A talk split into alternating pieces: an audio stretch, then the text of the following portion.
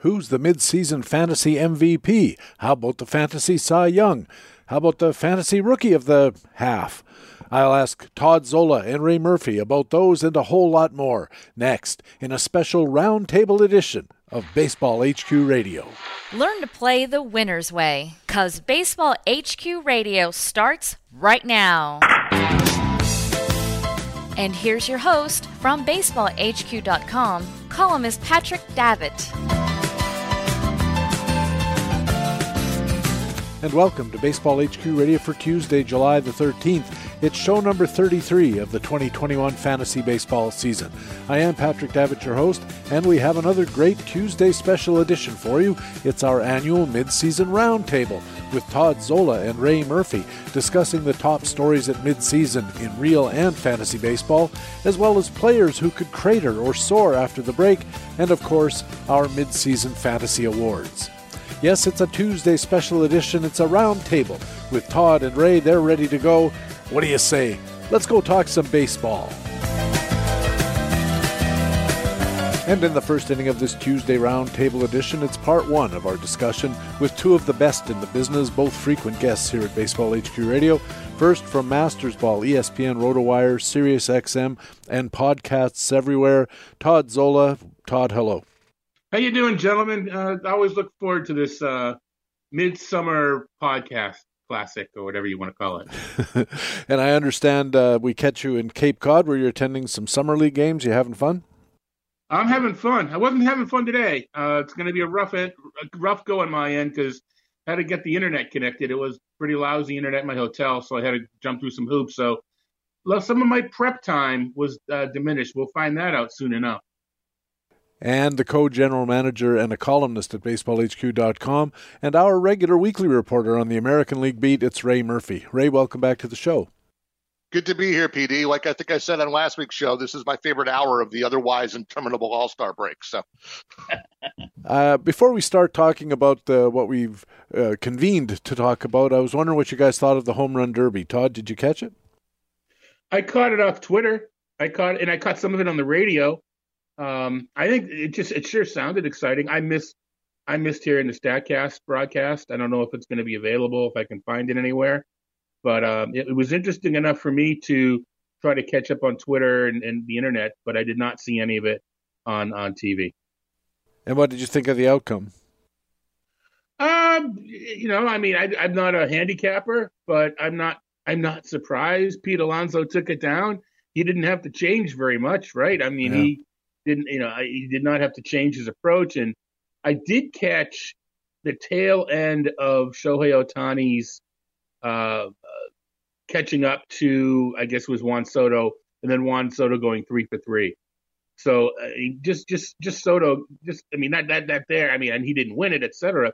But that kind of a moment where Soto took three swings in overtime or whatever it was called and nailed three out of the yard that's just kind of cool. Soto was an interesting guy to watch because he was spraying his home runs all over the yard, left, center, right, and and uh, in that last three, he was really it was really quite probably the best moment of the whole thing was as you said Ohtani coming from way behind to strike uh, what eight or nine in a row just to get close. And he finally has three or four shots with 10 seconds left.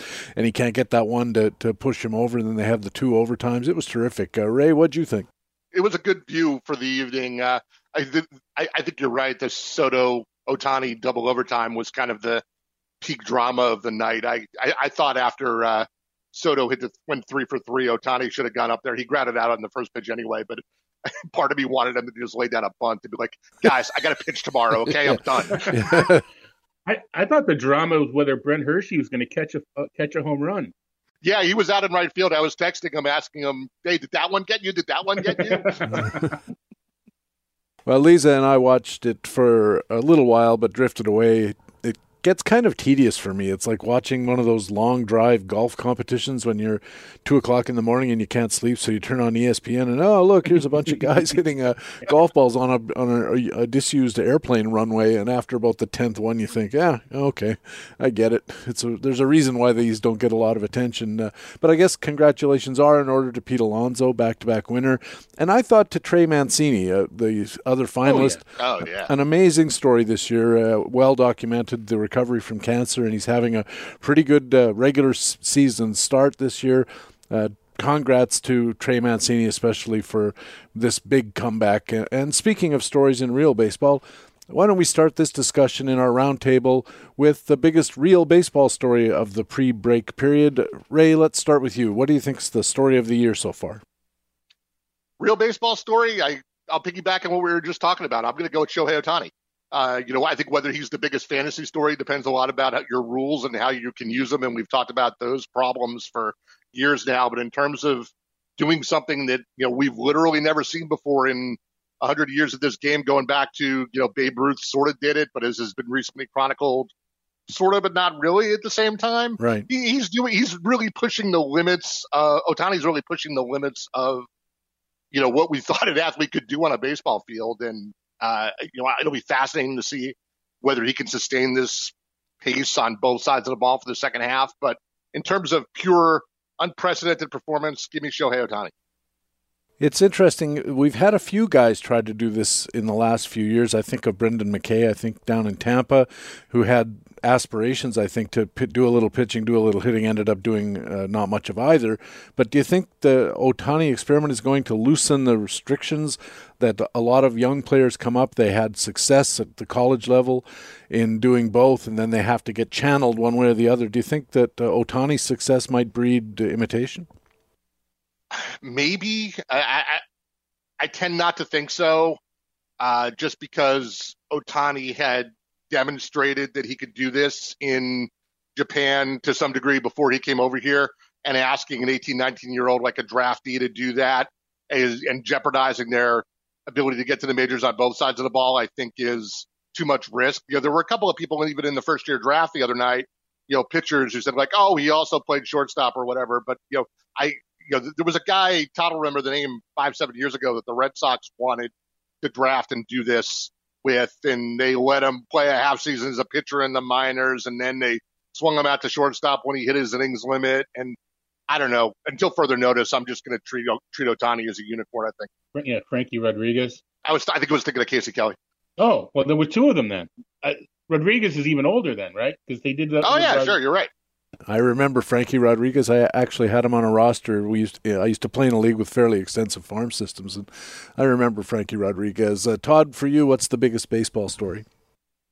All right, so this I'm not going to say this sounds like a cop out, but I it's to me the biggest baseball story is the fact that what's going on the field is not the biggest story. There's so much going on distracting from Shohei Ohtani, distracting from Fernando Tatis, distracting from uh, call me a homer if you will, but what the Red Sox and Giants are doing. It's, it, I mean, there's just it's it's the ball, it's some players having issues, it's it's it, it, there's the umpiring, the fact that, that we're not watching some of the funnest and greatest ball with rookies and and such, such fantastic uh, ball being played and that's not what we're talking about most of the time. To me, that's the story.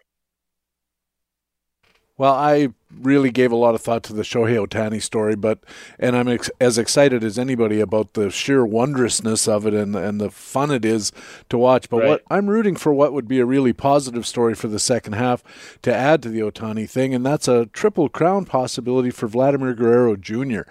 At the break, Vladdy was first in RBIs. He's one ahead of Rafael Devers. He's first in batting average. He's six points ahead of Michael Brantley. And he's second in home runs, albeit five behind Ohtani. And that makes it seem like a long shot, I guess, with Ohtani seeming to be somehow heading out into a completely different universe as a home run hitter. I know the Triple Crown stats aren't that descriptive of true player value, but they are three scoring categories in most fantasy leagues. And man, I just think it would be fun to watch mm-hmm. down the stretch if Vladimir Guerrero is first or second in all three of those categories. I think people would tune in and get a charge out of actual baseball. To your point, Todd. No, I agree, and uh, hopefully by that time, that's what the focus will be. And uh, you know that that you know, and we did a roundtable for Tout Wars, and I think to a man, everybody expected expects Ohtani to get hurt. So, um, you know, I mean, help, I don't. Yeah. yeah. I mean, yeah, if, if it wouldn't help baseball, but I think that's as much of a wow because this is Joe Maddon, and Joe Maddon is is using Oh, I mean, he's not getting. I don't know Ray who does your playing time if it's Jock who does it for the Angels, but you got to pretty much give Ohtani regular at bats with a, a couple days off versus a lefty, which in previous years he didn't do that because you know he's only going to hit against lefties and he wasn't going to bat the day before or after he pitched. So it was like three sevenths of the time. He's playing nearly full time. Yeah, especially with Trout out, it really seems like Joe Maddon, to your point, has said, okay, we're putting, you know, this may be a 26 man roster, but we're putting this team on Shohei's back and seeing how far he can carry us. And hey, how, how can you fault him? So far, it's working. I mean, to your point, it's got to hold up for another 70 games or whatever. But you know, that very clearly seems to be what Ohtani, what, what Maddon's doing is, you know, hitching his wagon to Ohtani and seeing where they end up. Maybe he'll back off a little bit when they get Trout and Rendon back and the non-Ohtani lineups don't look quite as uh, PCL as they do right now. Or maybe they make a run and they, they double down. You never know.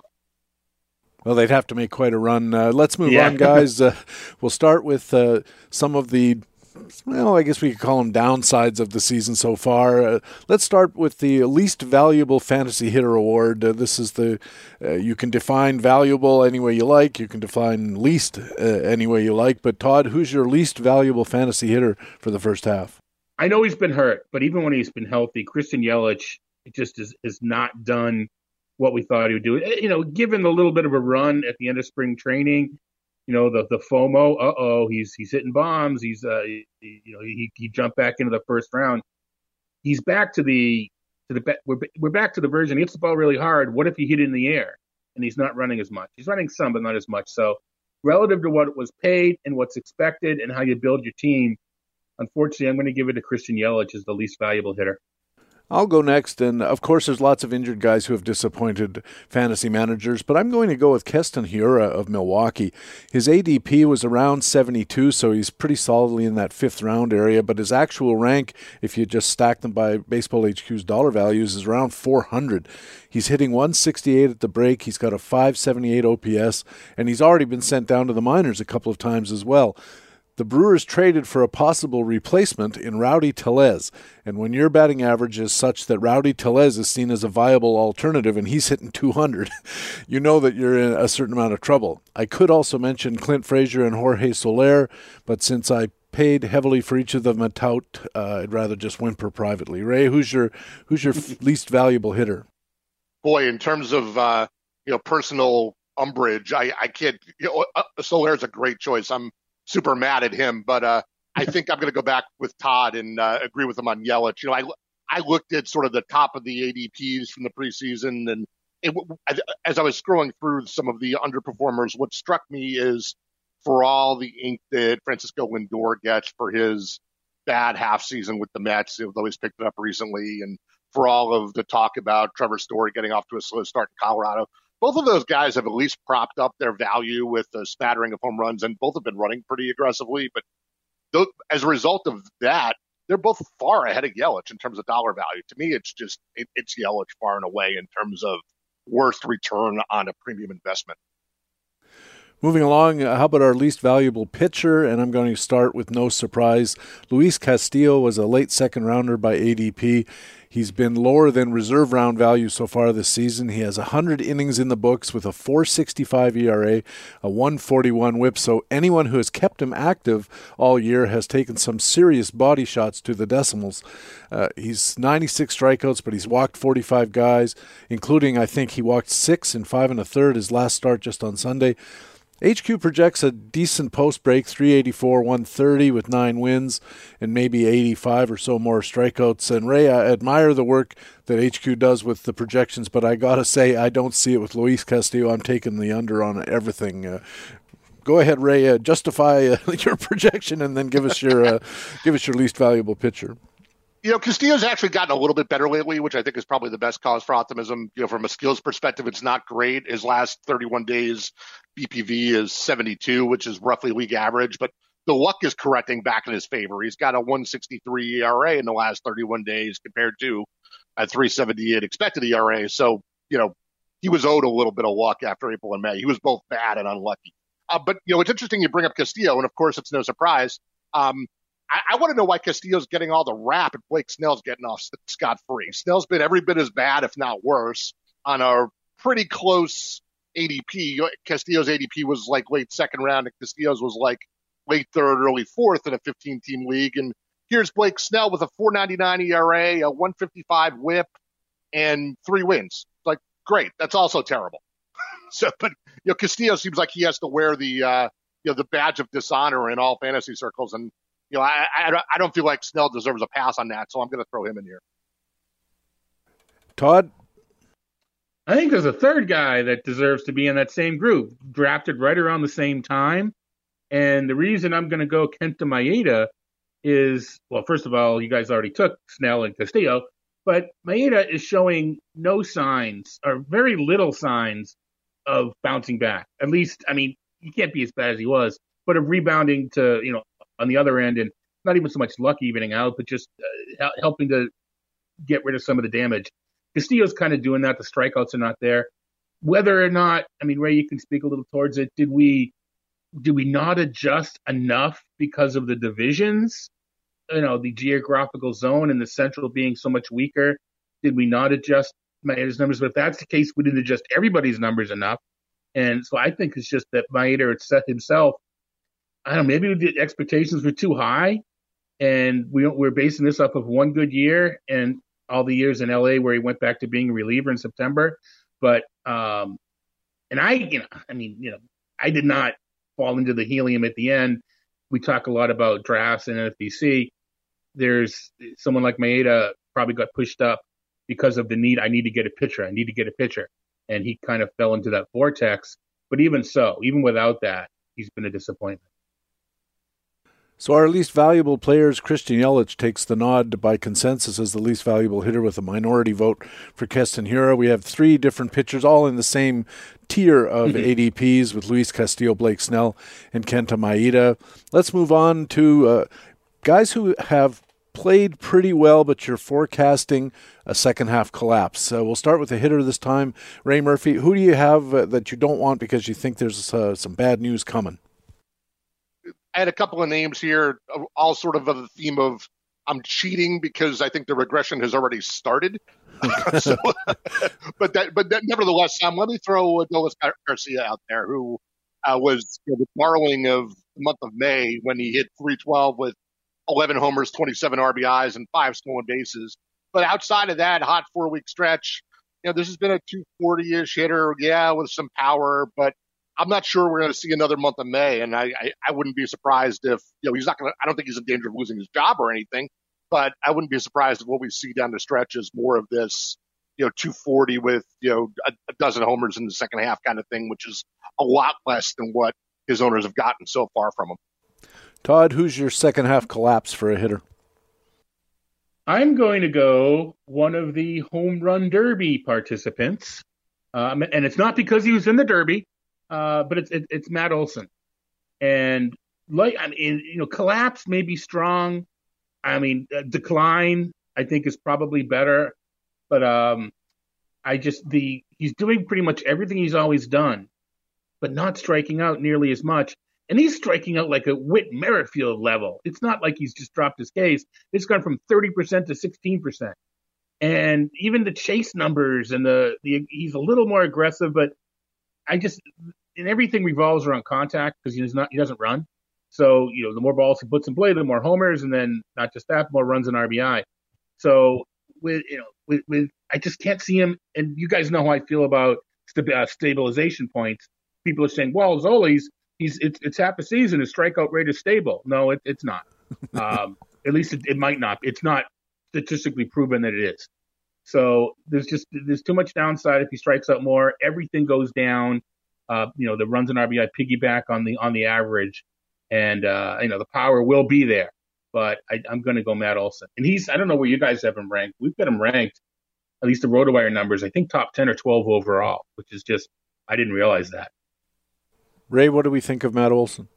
Yeah, I've got him up now. I mean, we've got him as a thirty dollar player so far, which yeah is probably into the first round. Yeah. Into the first round. So yeah, you know, it's, it's an interesting take there, Todd, because you know a lot of people would look at the skill, not just the, the fact that the contact gains are over a half season, but that, you know, I'm looking at the monthly splits and they've been very stable. It's not like he had a month that right. 90% and careened back to 70. It's been, you know, he's been kind of owning this skill.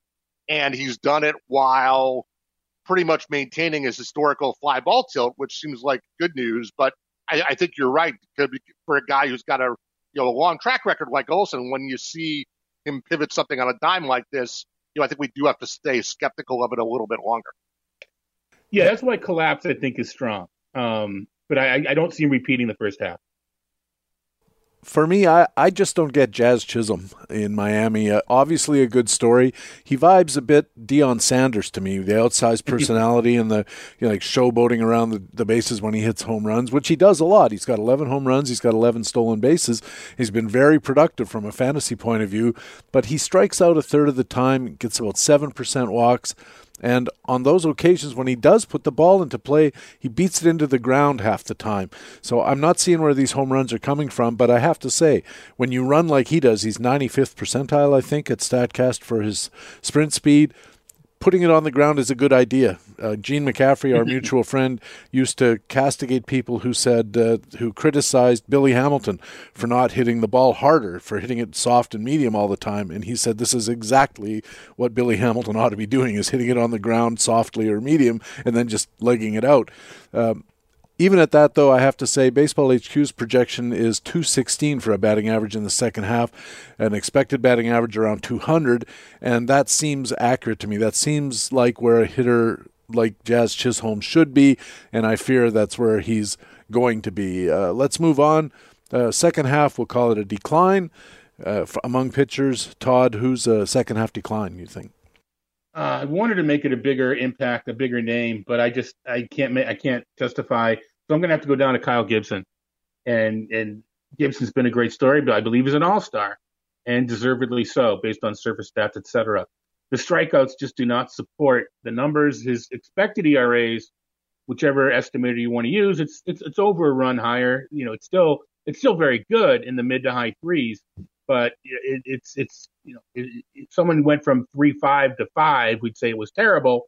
So going from two three to three eight, you know, it, it's a pretty big drop like what he's doing. I just cannot see this sustaining. I wanted I wanted a higher ranked pitcher to make a bigger splash, but I just couldn't justify any any you know any even you know someone like well I don't want to take anybody's name, but it was DeSclafani. But man, the the mindset of pitching in that park in San Francisco is, is just we can't measure that. I don't know about you, Ray, but I don't have a column for that for mindset on my spreadsheet. Yeah, I'm with you. I, I, I looked at DeSclafani too, and you know, I, I couldn't really sell a, a collapse here for the verb that PD gave us to run with. um, I'm going to go across the bay though. My guy is uh, maybe a case of me doubling down on a guy we didn't like in uh, preseason and has proved, proved us wrong so far. But I'm going to go with Chris Bassitt in Oakland. Uh, you know, who has sort of defied expectations. We at HQ sort of held him up as the poster child of the beneficiary of the unbalanced schedule and the poor competition he faced last year, et cetera and called for a regression there. And he's proved us wrong with a low three ERA and pretty good skills.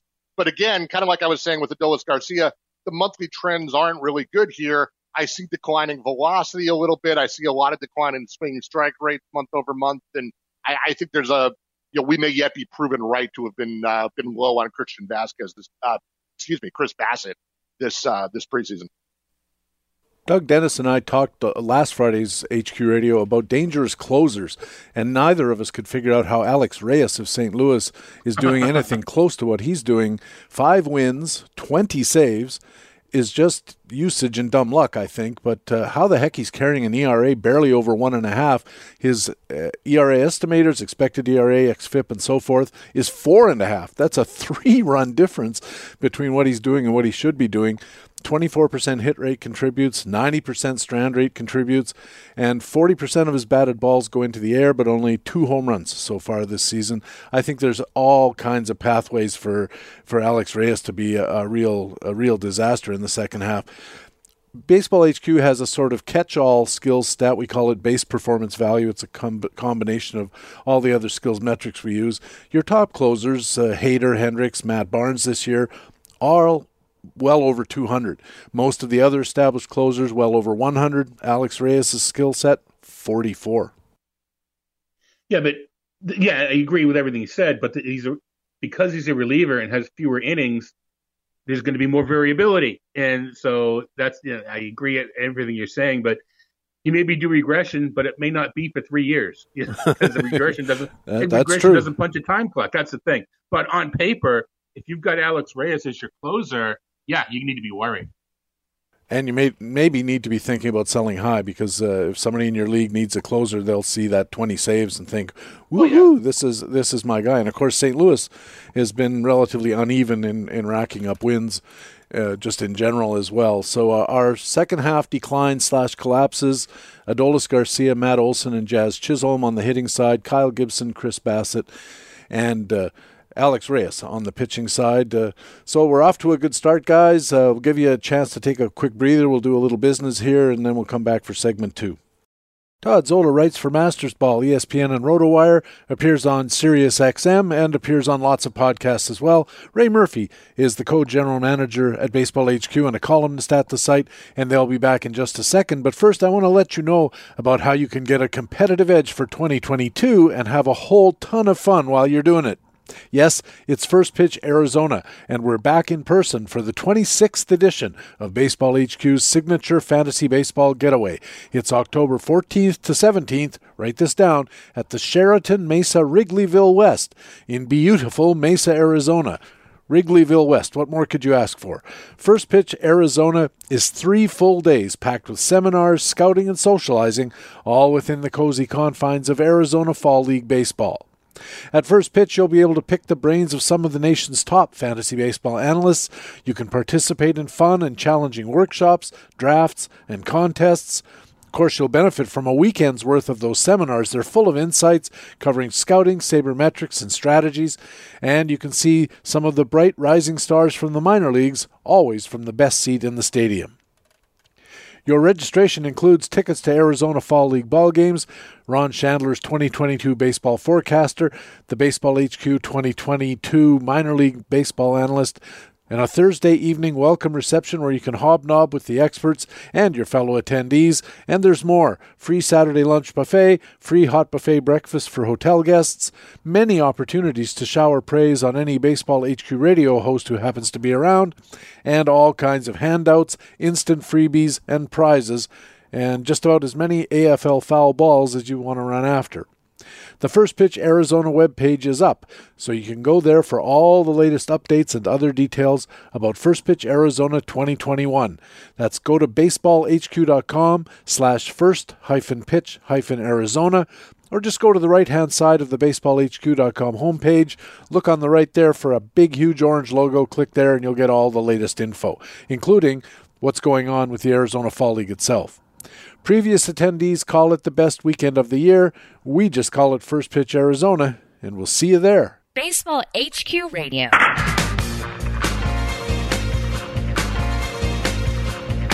And welcome back to Baseball HQ Radio. I'm Patrick Davitt with our midseason roundtable. Ray Murphy, Todd Zola, and I have been talking about real baseball and started to segue into fantasy baseball.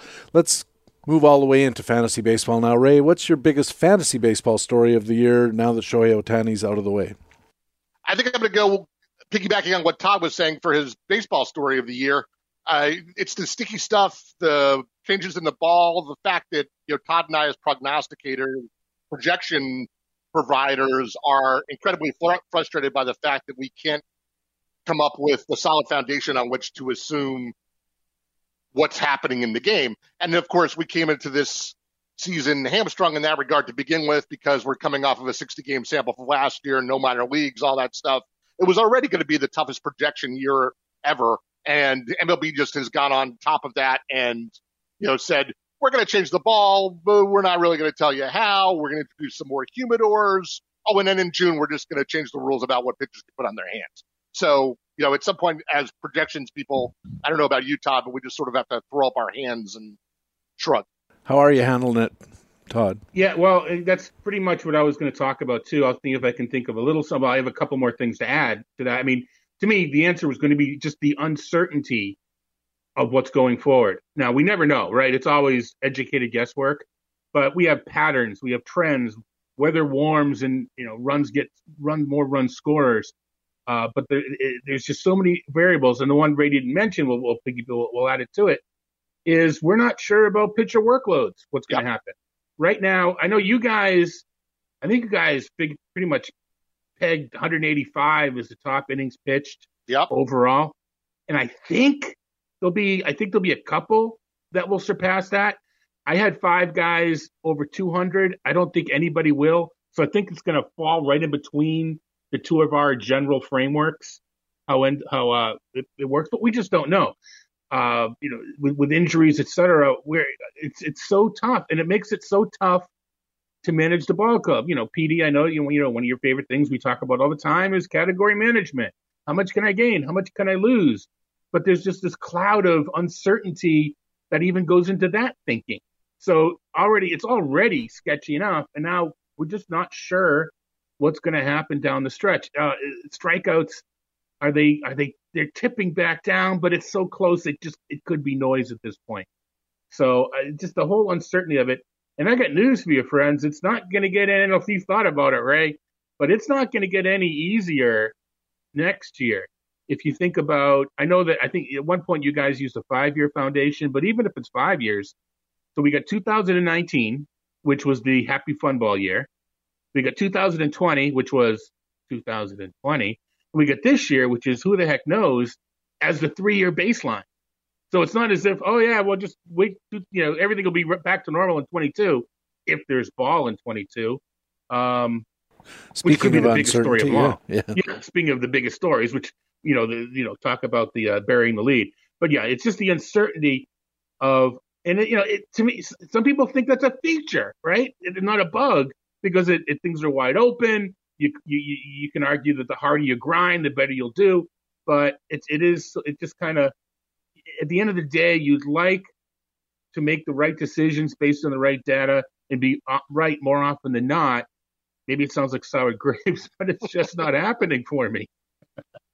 And I think that's an interesting point because one of the reasons that a lot of people play fantasy baseball is as a demonstration of their baseball acumen, which is generally understood to mean understanding how players perform, being good at projecting how you think they're going to perform based on their baseline skills and stuff. And all of this uncertainty really seems to be generating a, a much higher degree of, of um, variation into the outcomes. And when you have wider variations, there's way more pathways for people who don't have acumen to beat people who do. And I think in the long run, that might be a, again, is it a feature or a bug? I suspect if you think you have good acumen, then it's a bug. And if you think you have right. lousy acumen, you think it's a feature. And, you know, everybody you know plays. thinks they have lousy acumen, though? yeah, that's right. The, the odd person who's actually realistic about himself. Yeah. Uh, for me, I understand all this stuff about uncertainty, and I've particularly interested in the number of pitchers that we've seen increasing over the years. The roster splits have changed. The number of pitchers going on and off the IL has changed. So we're seeing more and more pitchers. But my story in fantasy baseball is the number of batters who are getting into games. I started playing Roto in 1991, and I checked in at baseballreference.com, and the number of batters per 162 games per team was about 31 who got into some kind of action. 816 batters that year had at least one plate appearance. By 2001, 10 years later, the number was up to about 38 batters per 162 games. 10 years after that, 39. This year, 69.5.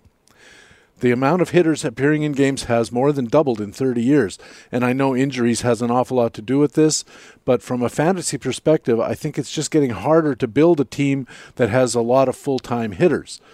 Uh, back to 91, the average batter about 200 plate appearances. This year it's down to 157. Interestingly, though, it's not the regulars who are affected. What's going on here is that it's the marginal players who are spreading out the what's left over after the full-time players get their full-time play. And so it's getting increasingly difficult once you get past the part of your draft when you're rostering guys you expect to play full time into those guys you're hoping get some plate appearances in part time platoon roles, that kind of thing. There's just way more of those guys, and there's way less plate appearances for them to divvy up. And if there's a message here, I think it is start thinking about how you're going to do your budgeting because amassing plate appearances seems to me to, is going to be the key to winning uh, leagues, especially if you uh, have a, a, situation where you think you can manage your pitching and bully your hitting, as Todd has often advised. Well, the reason being is because people want to draft pitching early, but they're drafting or they're not drafting the hitters. Now it's interesting you're saying and I knew this any coming in, but reiterating the top is the same. So now it's planning your draft strategy so that you're not drafting pitching when you're drafting the second level of hitting, if you will. And uh, so that that might be a way to think about it is, oh, I'm going to wait on pitching. But if you're drafting pitching and, and not taking the 400 plate appearance guy, and therefore have to get the 300 plate appearance guy to fill in the back end of your lineup, so maybe maybe that's where the game theory comes into play. I think you're right. And I, I, think that's something that a lot of people are going to be considering as they go into drafts in future years is that it's just going to be so tough, even in, in relatively shallow leagues, to find enough hitters who are going to get full time plate appearances that you can really literally bully the hitting categories just by amassing the most playing time. Uh, there's been uh, very successful fantasy players who have used that approach uh, f- over the many years, and I think that might continue. Uh, moving on, uh, let's talk about rebounds. We talked about some declines. Let's talk about some players who had uh, maybe disappointing first halves and you expect might do better in the second half. Todd, let's start with you.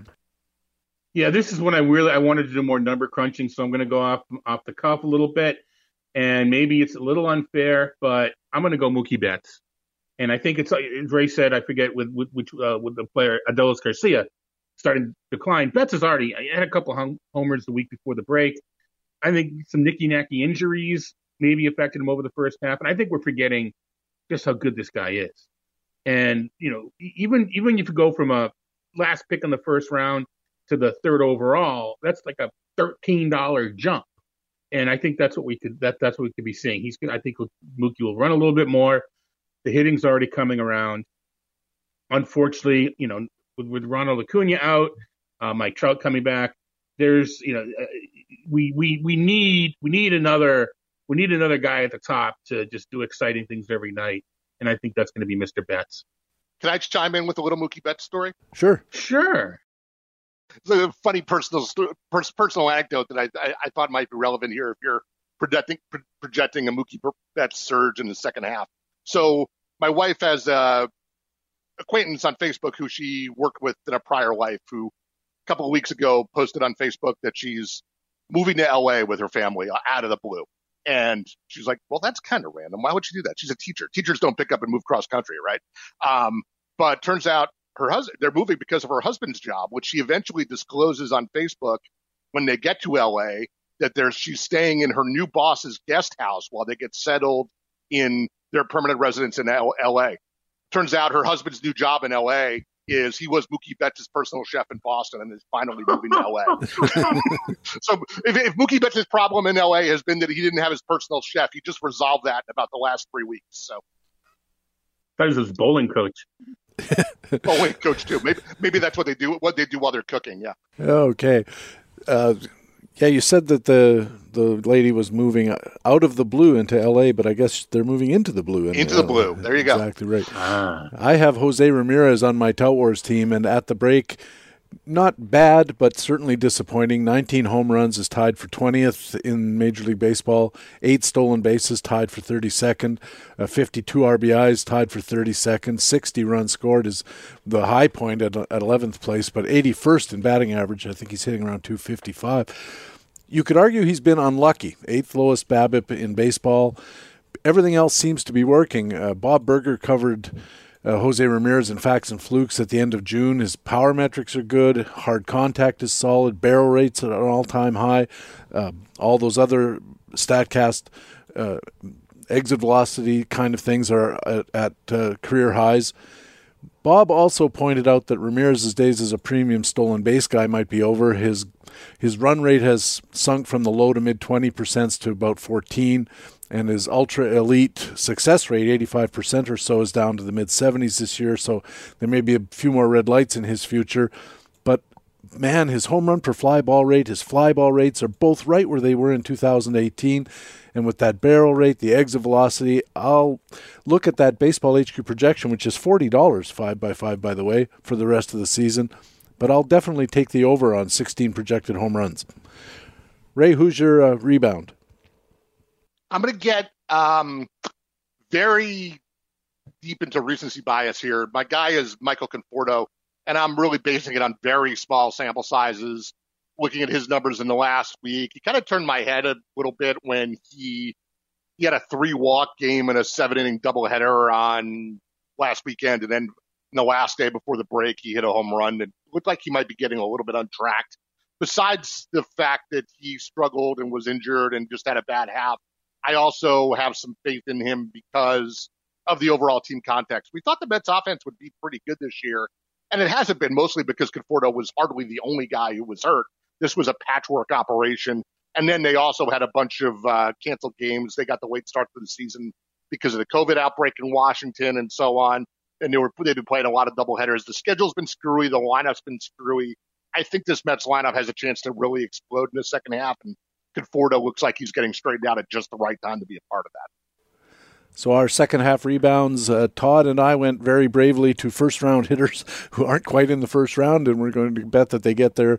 Ray a little more out on a limb with Michael Conforto of the Mets. Uh, let's move over to the pitchers and second half rebounds. I'm going to pick Aaron Nola of Philadelphia, 453, 121. I just think he's better than that. He's been unlucky, 67% strand rate, 33% hit. If you normalize, just normalize those, you get to around 350, 110, which is pretty much where his xERA, xFIP, and expected whips are, and pretty close to what Baseball HQ is projecting. Only six wins, but the Philadelphia bullpen has blown at least two that I know of. Uh, strikeout rate is down, but his walk rate's down more. It's all it's all good except for the outcomes. And I think that when we look at outcomes versus the underlying skills, the underlying metrics, all of that kind of stuff seems to point to Aaron Nola being a lot better than he's shown, and I think he's going to have a pretty solid rebound. Uh, Ray, what do you think?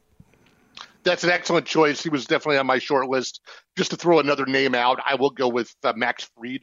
I don't think he's got the ceiling as Nola that Nola has, but he's also been unfortunate with a 471 ERA and a 139 whip in the first half, but his last 31 days numbers are better at a 375 ERA, 381 xERA. So it looks to me like he's getting straightened out.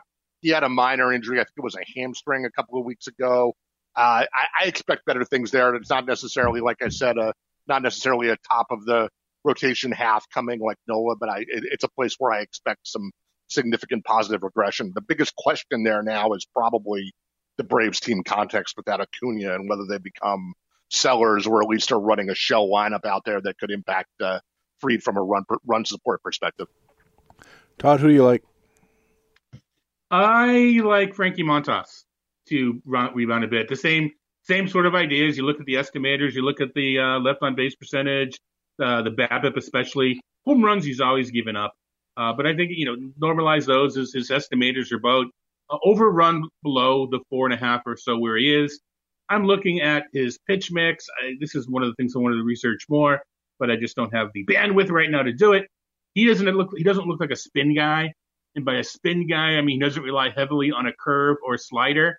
He throws them, but it, it's not a, uh, as much of a issue. So if he if he is a he is a spin guy, if you will, the four seamer, which is a spin pitch, um, it's 30% of the time, so it's not even that much. So I'm going to go Frankie Montas, and even you know with the trying to read the tea leaves of the spin, I think he's not going to be affected by that. It's funny when you said uh, I didn't have the bandwidth. Uh, 99% of the time, people say that they mean I didn't have the time, I didn't have the inclination, I couldn't get to. You actually meant you don't have meant, the bandwidth. I don't have the bandwidth. I, I, I, also my yeah between the uh, an old an old laptop that I uh, man it was so nice ten years ago uh, but now it's not so nice anymore. Um, yeah, I just need to uh, uh, go to a nicer hotel next time. I was better and more productive 10 years ago, too, so I'm not going to hold your laptop against us. Uh, our rebound pitchers for the second half Aaron Nola, Max Fried, and Frankie Montas. Now let's get to our awards for the fantasy season in the first half. Todd, let's start with you in the Fantasy Rookie of the Year. Um, I'm gonna go Trevor Rogers. He just uh, exceeded all expectations of the Miami Marlins. Although, in you know, in retrospect, with so many pitchers doing well, you know, are, are they now an, an organization that we sort of trust pitching just because it's from the Marlins? I know the park has a lot to do with it, and it wasn't as Rogers was a nobody. He just wasn't quite expected to be a top 15, top 20 earner uh, from the pitching side, and who knows what's going to happen over the second half because of innings, etc. But um, the I, I what what Rogers has done, if you did, you know, manage pitching and manage to get Rogers, it's been a nice neighborhood. 284 BABIP for Rogers and a 78% strand rate. Todd, are you worried a, a, little bit about possible regression in those lucky factors? Those, I mean, those are within realm. I mean, if they, I'm not, I don't think they're both within probability. Okay. Ace pitching, you know, 72% is around the norm. The aces can get up to 78%. So sure, there can be a, a little bit of pullback, but it's not, we're not talking about, you know, 250 where you know there's just been some good luck going on or a, you know, an 84% strand rate. Those are both within, you know, all these things are ranges. They're just up at the upper end of the range. I like the name Akil Baddoo. I actually took him in Tout Wars partly for that reason, also partly because I thought he had a pathway to playing time in what looked like a legendarily weak Detroit offensive lineup. And I do like his performances here. He's kind of a, a six home run guy, 13 stolen bases, OPS of 813, 11% walk rate he actually profiles as a pretty good top of the order type of hitter, but he's actually had some plate appearances in that role, and it's not so great. His walk rate falls by half. His on base percentage falls from the 350 ish range to 314. His OPS is under 700. He's been much more productive batting seventh through ninth. I wonder if maybe it's just a rookie putting more pressure on himself to do things when he's at the top of the order. But if he can work it out, and if the Tigers keep getting better as a team, I think Baddoo's runs produced should go up. And in the meantime, give me a little Baddoo. Ray. Who do you like? I, I was on the pitching side as much as I like the Badu. uh, Todd's Trevor Rogers pick was on my short list. I've got a couple other guys in the same class or profile. Uh, the one I'll actually name is Luis Garcia in Houston. Uh, you know, he's been really good too. Uh, you have more than a strikeout an inning, an ERA of 3.06, six wins on a really good team context in Houston. And yeah, there's, you know, as we said with the estimators, there's some regression that should be coming here. He's got that 306 ERA, but his expected ERA is about a run higher. He's got a bit of a fly ball tilt, so maybe there's some home run risk there, but he's been an unexpected uh, salve for that rotation and a big reason why the Astros are where they are. And uh, if you picked him up early in fantasy or drafted him in a deep in a draft and hold or something, he's been a revelation. Now here we got a situation where he's running a BABIP of 264 and his left on base is uh, 81% strand rate. Todd, is that still within the envelope? Uh, no. Now we're now we're teetering on the, the you have with with uh with with my guy. You didn't have to expect regression, but it it was a good chance. At this point, I think you need to expect it. But again, regression doesn't punch a time clock. Doesn't mean it's not. It doesn't mean it's going to occur. And by this, I, this doesn't mean he's going to have a 320 BABIP and a you know a 64% strand rate either. That's not what happens. We're just looking to go back to the league normal. Um, but you know, we're learning there's certain pitchers can defeat the estimators. You know, we're, we're the more we learn, the better we fine tune the equations, and the less they do it. But you know, but Garcia's got that little funky motion. Looks like he's doing the Macarena before he throws the ball. Uh, you know, mixing up the stuff. And that Houston staff in general, they they've got so many good arms and they throw so many different things at you. Uh, with with with Framber Valdez and of course Greinke and and McCullers. They're just different different pitchers. So it's you're not you're not comfortable in the series seeing the same type of pitcher every time. Uh, it just they could they you know when it was amazing, Ray. We saw them just demolish the Red Sox three or four weeks ago. Yeah. And then like then the last week, you know, Baltimore owned Houston. So it's just that's what that's that's baseball, friends. But um, it was just after watching that series, oh boy, we're playing, we're playing, we're playing for second place. But then you know, listen, Baltimore goes out and and and and beats up on Houston. That's just that's the way things go. But um, yeah, I'm just impressed by that Houston rotation in general. Cristian Javier, could start for many teams and probably will be starting for Houston before the end of the season. Uh, they've quietly put together, you know, we talk about their batting. They've quietly put together with their Jose Urquidy uh, a heck of a rotation. I should mention too, or just to add a thought, uh, when you say that the regression should not be expected to offset what has happened so far, but just to go back to league norms, I'd go one step further and say it should go back to within that sort of envelope of possibilities centered yeah, right, on the right. league norm, right? So, I mean, Yes. if his uh, strand rate is 81%, you'd kind of expect it to fall, but it could fall only as little as a couple of three points and still be sort of within the range of an above average pitcher. So don't, Right. as you said, don't be expecting that the, the collapse is going to come all the way down to the far side of the opposite of 81% uh, as far as the mean is concerned, all the way down to what you said, 63 or 64. It doesn't necessarily mean that at all. So we have uh, Trevor Rogers of Miami, Akil Baddoo of Detroit, and Luis Garcia among our contenders for Fantasy Rookie of the Year. All good choices, I think. We move on to our second last category, the Fantasy Cy Young. I'll go first. I want to give honorable mention to Anthony DeSclafani and Kevin Gausman. And by the way, hats off to the Giants pitching management team. You know, I heard the other day that the Giants have 18 coaches on their staff. Not all pitching coaches, but they have 18 coaches helping their players uh, figure things out, work through things, and so forth, and some kind of advanced communication system to facilitate that. And uh, I'm curious what you guys think about a possible price premium for Giants pitchers based on what they've done with some pretty uh, serious cast-offs like DeSclafani and Gausman and Alex Wood. Although the Scott Kazmir experiment, I know somebody's going to throw in my face, that didn't work out so well. my guy for Fantasy Cy Young is Carlos Rodon of Chicago. No surprise, I suppose. Like DeSclafani, basically undrafted. Uh, DeSclafani's had a little bit more fantasy value because he has three more wins than Rodon, but Rodon has also produced similar value with three fewer wins, much better decimals, way more strikeouts, and top level skills 36% K rate, 7% walk rate, and add in an 11% pop up rate. And I don't think we look at that often enough. You add the strikeouts to pop ups. I know pop ups aren't a category, but they are the equivalent of strikeouts insofar as blanking out run production. His StatCast page at Baseball Savant is almost entirely pink or red, which is actually good, which strikes me as odd. Red is usually bad, and very subpar hard contact metrics give a little cause for concern, but he offsets it all with a really solid ground rate, those pop ups. I really like Carlos Rodon's performance this year, and I like him to maintain it. Ray, what do you think? Yeah, Rodon's an excellent choice. Uh, I'm going to piggyback on one of your honor, honorable mentions. Uh, the choice for me here is Gausman. Uh, with the 173 ERA, 133 strikeouts already, a WHIP of 0.82.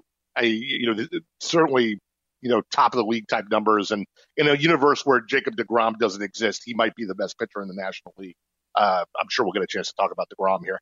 Uh, you know, one interesting thing though, you're talking about the Giants and their coaching. I was just eyeballing some numbers and just get you give you an idea of how good smart teams are doing different things here. Uh, you know, I was looking when we were talking about the Astros staff a minute ago. I was looking at their staff, and that entire rotation has actual ERAs that are a good bit better than the estimators than our expected ERA is at Baseball HQ. The Giants, not so much. They also have a you know sort of unheralded cast the scrap heap. You know, you were talking about the, you know, getting much more mileage out of this pitching staff than you would expect from the name value. But the difference is the Giants staff's way more in line with our estimators than the Astros are, which just means that to me, the Giants have actually coached up the skills in the way that we measure them. And the, the Astros are doing, you know, I'm not saying the Astros are lucky. I'm saying the Astros are maybe doing some secret sauce that our estimators haven't caught up to yet. Like Todd said, we're always evolving the equation to trying to narrow the gap between what's happening on the field and what we project is going to happen. So it just goes to show you the two really smart organizations, I think, are going about this in two different ways. Gausman is not that guy in that, you know, when you have a 173 ERA, you almost never see the estimator get down there. Our expected ERA for him is 333, which is still very good. Uh, you know, so that certainly portends some regression down the stretch, but he's got some room to regress from a 173, right? That's uh, we'll, we'll, we'll, we'll expect we will accept a little bit of slippage there. And of course, when you mention the Astros and say the words secret sauce, I can imagine where a lot of listeners' minds are going uh, with that idea, but we'll leave it for them to figure that out on their own. Todd, who's your fantasy Cy Young for the first half? Yeah, real quick, just to uh, sort of give a thought to Ray's point about the expected areas, et cetera. I think something have to do with the home ballparks. In that Minute Maid is really tricky. In that I mean, it's a home run park, but it's a pitcher's park. Yeah. And I, I think if you if you can, uh, all they need to do is just don't give up short pop ups to left yep. field, and you'll be fine. I mean, I'm saying that tongue in cheek, but I, I think part of it is is that is that it's just like a weird park. You can pitch you to the park, sure. Yeah, if you pitch pitch to the strength of the park, it can get masked. All right, so uh, I'm going to go with Zach uh, Zack Wheeler. I had I had his pause because I couldn't remember if it was a K or an H. Um, uh, anyway, yeah, yeah. Anyway, yeah, whatever. I got to work in one dumb joke every podcast. All right. So the point being, uh, with with Zach, I mean the numbers are great, etc. But when we talk about volume and we talk about uh, have to stream and, and, and, and minimizing in or, or, or, innings over the second half and workload. Wheeler, I don't know if he leads the league in innings, but he's pretty darn close in the, the volume of strikeouts he's getting. But the point being, not only does he himself has contributed fantastic numbers, and yes, they're going to regress because they're going to, but the, the, the volume he's given your staff, it just, you don't have to force in as many, or if you do have to stream, you've got more of a foundation to build upon, more of a buffer. Or if you want to back off and try to protect your ratios, he's already given you maybe 20 or 30 more innings than someone else's ace. Than, for instance, you know, Carlos Rodon, 90 innings or so, and and and, and Wheeler's got 100, 119, so around 30 innings of extra buffer there. So if you want to back off and still make your innings limit, your minimum for your league, you still can. So to, to me, it's one of those guys where you know I come from the Larry Bird era where an MVP makes his teammates better. Uh, Zack Wheeler allows you to manage your pitching staff more effectively.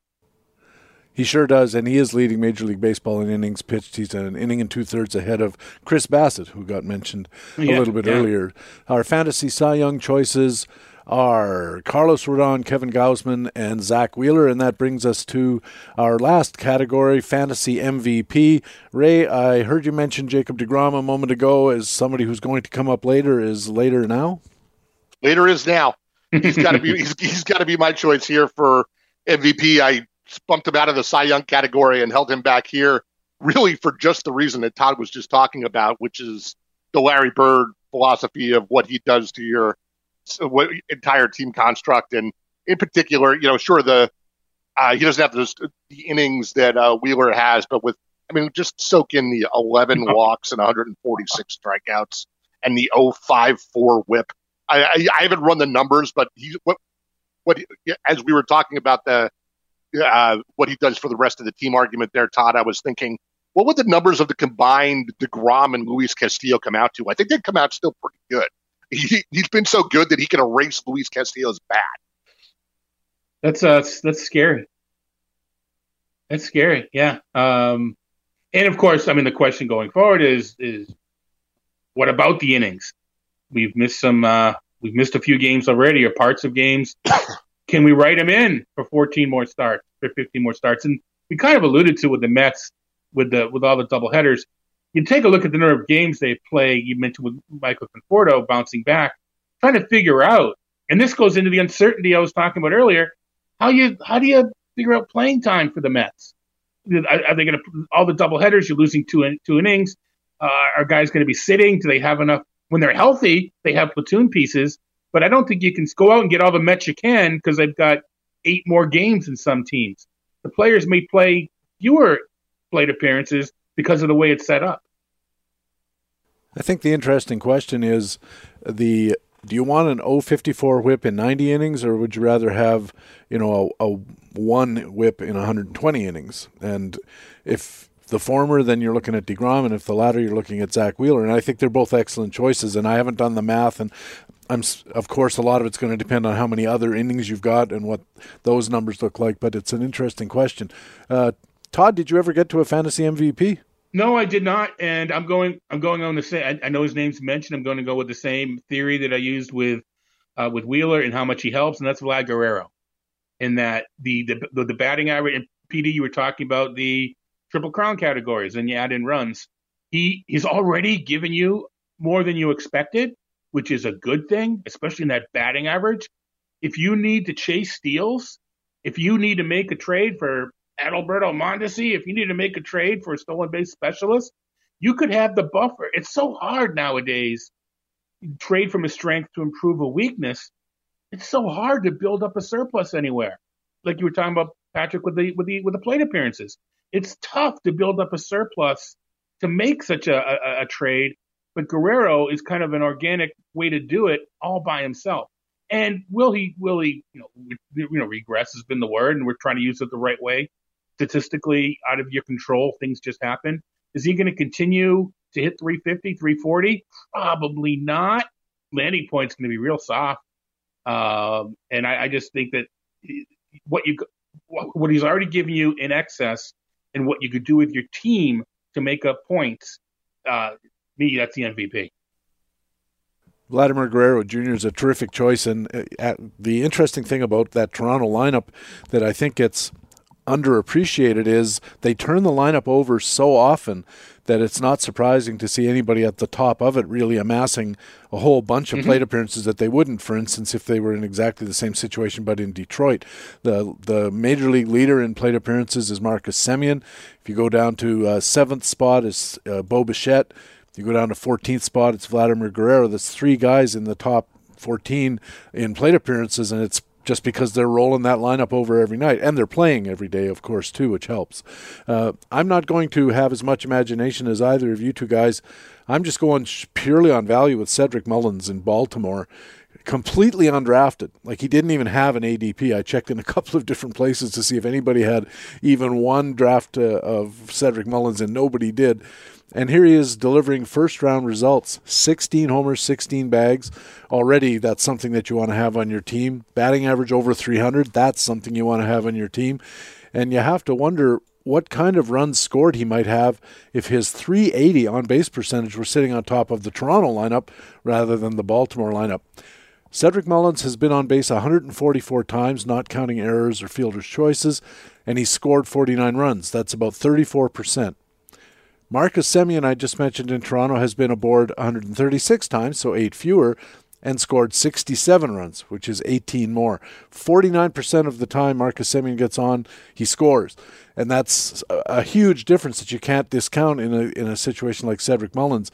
But what I'm really curious about, you guys, is where Cedric Mullins is going to go in next year's drafts.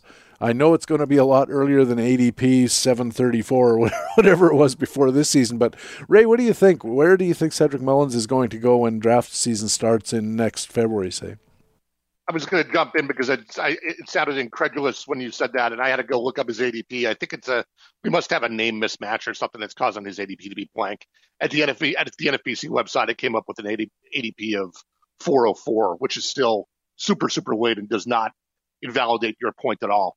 Uh, where's he going to go next year? I mean, that's it's a pretty interesting skill set. It's a it's sort of a unique skill set in that everybody loves those power speed combo guys, especially if you're not paying an OBP penalty. And I'm not sure he's a 314 hitter, but he's not going to be a BA liability. And if he finishes this year at, you know, he's certainly on pace to get to 25, 25 or something like that. That's going to be, you know, a team build guy that's going to fit on some rosters. It's a perfect fill the stat category guy if you start with pocket aces or something like that as you, you know, in a third or fourth rounder. And that might be too late. It might be better. It might be better than that.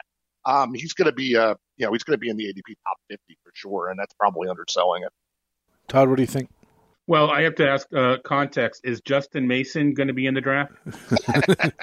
Justin uh, Mason, friends with fantasy benefits, uh, is a known uh, proponent of of Mullins I don't have, I, again, without the bandwidth, I can't get it up really quickly to pat myself on the back, if you will.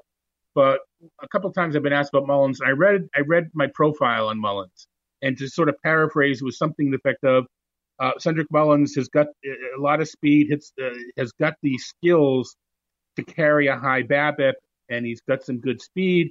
There's no one to block him from playing center field. Uh, he's going to get the playing time in Baltimore. So, you know, don't worry about the power. It's coming. Um, pay for, you know, pay, pay for those stats and be happy. And I wrote that in 2019. It wasn't this year's profile, which it very well could have been. Of course, he was terrible in 2020 yes, was, yeah. in 2019. yeah. Uh, so I was a couple years too. early. All the point the point I'm making is uh, not not patting myself on the back. It's the um, the skills have been there. The, the the power, as you mentioned, Ray, is is sort of the surprise in that ballpark. It doesn't take much, right, to have the power uh, emanate. So, and I, you know, we he's he could have been, or he may have been, I forget at this point, one of the players we chose to to fall. So where he's drafted, it's a, there's a lot of recency. What have you done for me lately? If he kind of craters in the second half, I mean, throw this away. Um, I don't think he's going to. I think it's going to be a soft landing. The power may not persist, but maybe it will. Maybe maybe the the the, the spin down. And what it's worth, homers have been down since uh since the whole spin thing, and that not only are they down, they're supposed to be going up at this point time of the year. So run scoring is pretty much stagnant. Um, it's just it's just it's just so weird what's going on. But um, I have a feeling I'm going to be off of Mullins because all it takes is one uh, to to look at you know to draft off of last year's numbers. And before we let this topic go, how much penalty do you think uh, uh, Mullins is going to pay for being on what has been a bad team and what figures to be a bad team again next year? You know what? The top of the order is not terrible. Yeah, we, they need to stay healthy. Uh, we, we, we, we Trey Mancini, we've talked about. Uh, Austin Hays, Anthony Santander, they need to stay healthy. And Ryan Mountcastle, they may need one more to extend a little bit. So no, they are not the Toronto Blue Jays. No, no, hardly any team is.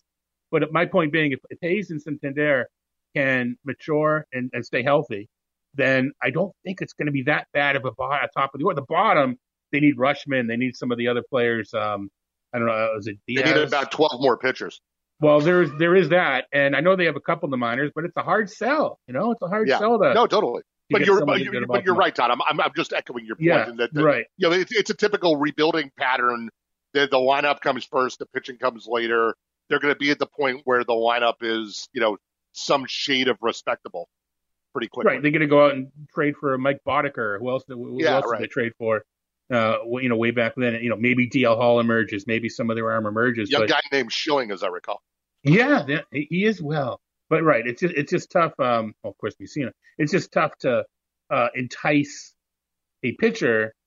You know, if these guys didn't think they'd all make the Hall of Fame, they they would go to Baltimore. But they're so silly. Oh, I can't ruin my Hall of Fame numbers and accept a trade to Colorado. No, you're right. You're, you can not do that. You weren't going to make it anyway, bozo.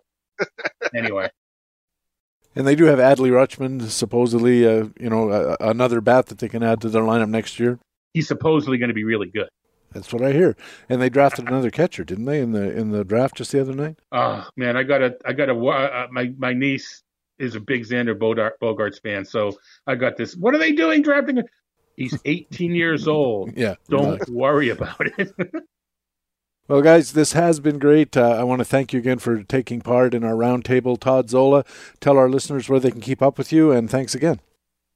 Uh, you can keep up with me on Twitter at Todd Zola, and uh, I'll I'll be glad to engage in any questions you might have on the Masters Ball forum. But uh, yeah, social media Todd Zola, and uh, another you you get to ask me that question probably another three or four weeks on this podcast, and uh, Yep. Sirius XM is slowing down as far as baseball goes, but we are on the network on Saturdays. Um, and uh, we, we, I get to talk to you folks on Sirius XM radio. I can't tell you the time because they bunch of, they they move us around based on the game. Ray Murphy, thank you, and we'll talk again on Friday, of course. Of course, I'll be here. Todd Zola writes for Masters Ball, ESPN, and RotoWire and appears regularly at SiriusXM, although apparently less regularly than in months past. And he's on more podcasts than Joe Rogan, including this one. You can follow him on Twitter, as he said, at Todd Zola. It's all one word. Ray Murphy, co general manager and a columnist at baseballhq.com. He covers the American League for us here at Baseball HQ Radio every Friday, and he's on Twitter as at RayHQ. And that's Baseball HQ Radio for Tuesday, July the 13th. Thanks very much for taking the time to download and listen to show number 33 of the 2021 fantasy baseball season. Of course, I want to thank our guests from this Tuesday special edition, our annual midseason roundtable. Todd Zola, of course, a longtime friend of this show, appearing regularly here for many years and many more to come. and Ray Murphy is the co general manager of BaseballHQ.com and a columnist at the site. As the co GM, he's the guy behind the scenes who keeps things running, including this show with some truly heroic efforts that you're never going to see. I'm sure you'll agree that Todd and Ray are informed, interesting, and a lot of fun. And you'll find out more if you come to First Pitch Arizona. They'll be there. I'm Patrick Davitt, the lazy Susan of this particular roundtable and the host of Baseball HQ Radio. I hope to see you on the baseballhq.com subscriber forums. And remember, you can stay in contact with Baseball HQ on Facebook and on our Twitter feed at Baseball HQ. You can also follow my personal Twitter feed at Patrick Davitt, where you'll always be the first to know when a new podcast is available. Please tell your friends about Baseball HQ Radio. Take a second to go wherever you catch your pods and leave Baseball HQ Radio a good review and a rating. That helps us find new listeners and that helps us keep the podcast going. Thanks again for listening. We'll be back again just three days from now with another Friday full edition featuring a guest expert interview with Tanner Smith, a pitching arsenal analyst at baseballhq.com, as well as all the other usual great stuff. That's Tanner Smith coming up Friday on the podcast with Fantasy Baseball Intelligence for Winners. It is Baseball HQ Radio. See you Friday, and for now, so long.